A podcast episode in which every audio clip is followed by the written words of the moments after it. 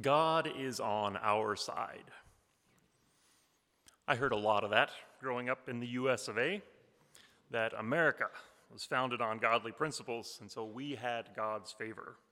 That God was on our side, working for our success, economically, politically, especially militarily.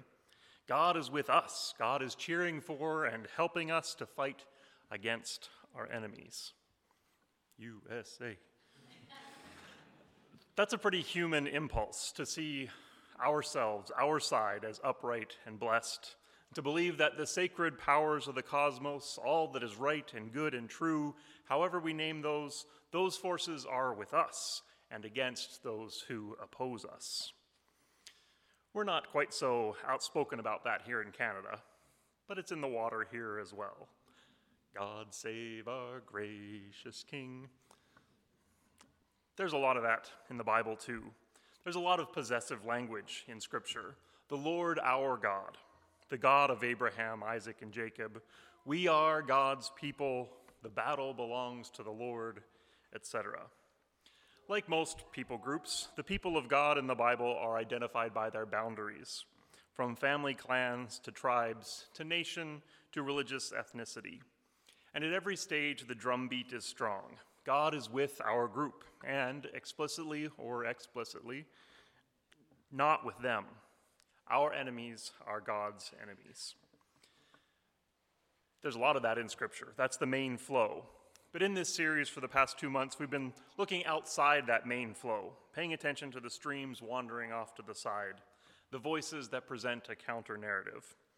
And when we pay attention to the rest of the story, we hear something different the story of God moving beyond human boundaries, the Spirit at work in other people groups, caring about them, working for their well being, even the well being of our enemies.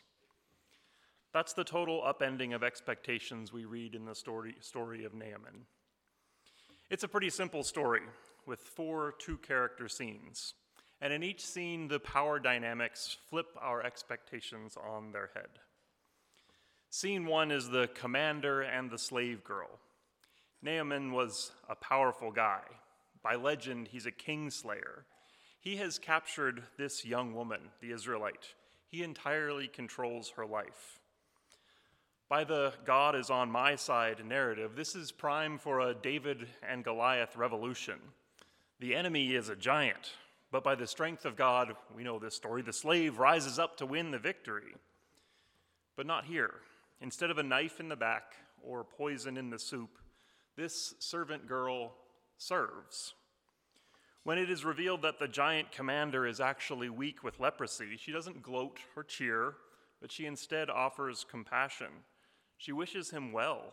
She gives what help she has to offer. Healing for her captor, that is her desire. Scene two is the king and the enemy. Genuinely moved by this offer of help and grasping at straws, Naaman goes to Israel, hat in hand, begging the Israelite king for healing. This is also a familiar scenario in the God is on our side narrative. Foreigners are meant to stream to Israel for help. We have God's blessing, so of course they come to us in need, and we graciously offer to share the blessing. That's how the pyramid is supposed to go. But again, the expectations are upended. The king of Israel isn't benevolent or confident or gracious, he's paranoid. This is a trap. You're tricking me into giving you an excuse for an attack. Sometimes this bluster of God is on our side is a hedge against insecurity. In this case, it's the powerful one who is scared. It is the weak one, the sick one, who has faith. Scene three is the mighty prophet and the sick man. Of course, Elisha the prophet is the hero of the story. We expect God to be on the prophet's side. But this prophet enters the story kind of as a jerk. Elisha, he has the power, he has the healing that the commander needs.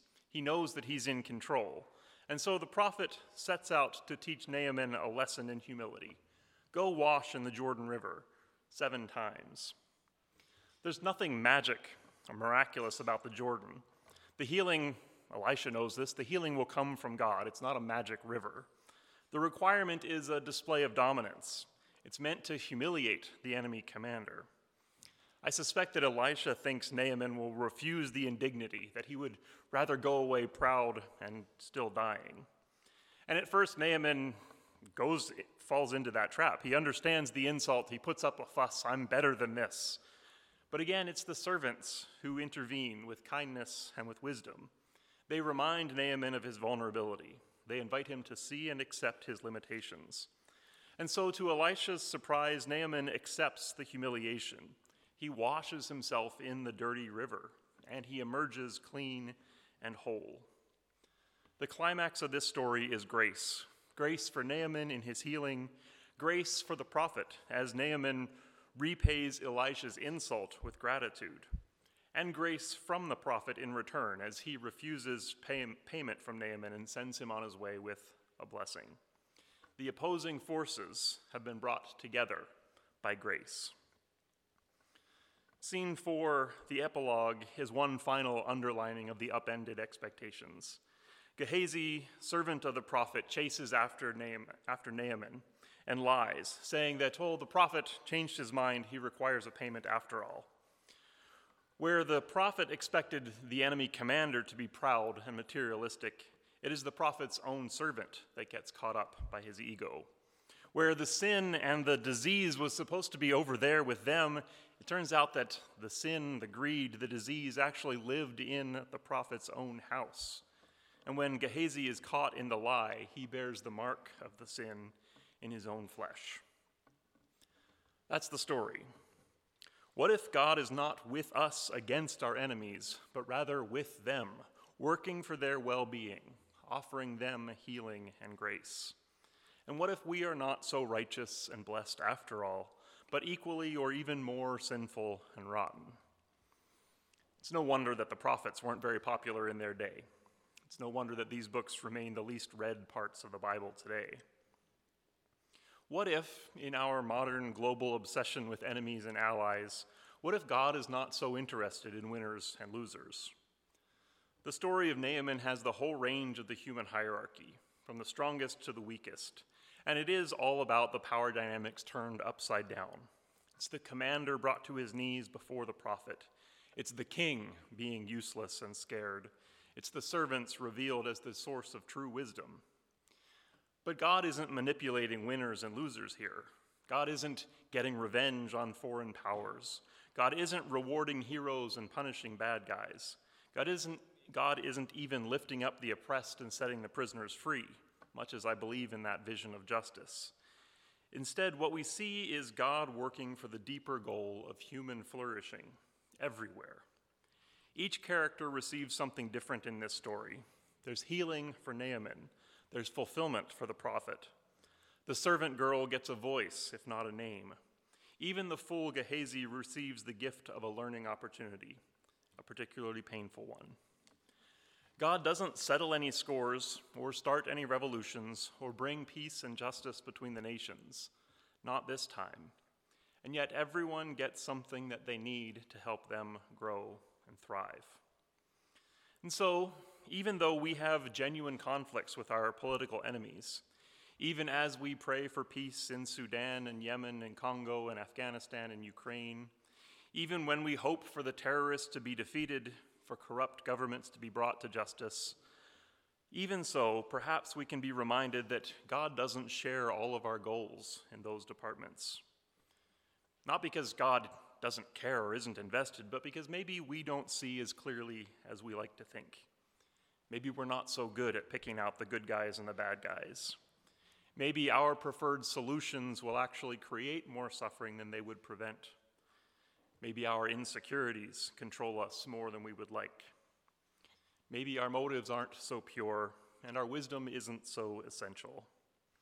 Not that we stop working for justice and peace and compassion across the street and around the world, but can we do that with humility and open hands, keeping in mind that God's objective is not winning, but the thriving of all of creation? And that thriving includes all of us. As the quote goes, until we are all free, we are none of us free. My fate is bound up with their fate, even and especially the fate of my enemies. My flourishing is dependent upon their flourishing as well. So, can we pray for the well being of our political adversaries? Can we imagine and work towards not their defeat, but their thriving? Can we trust that what is truly good for them might also be truly good for us? I've got five minutes up here. It's a great, big, complex world out there. God is with us and for us, true. But perhaps that is way more complicated than we thought. Perhaps the circle of us is much larger, much more uncomfortable, much more wonderful than we dare to imagine. May it be.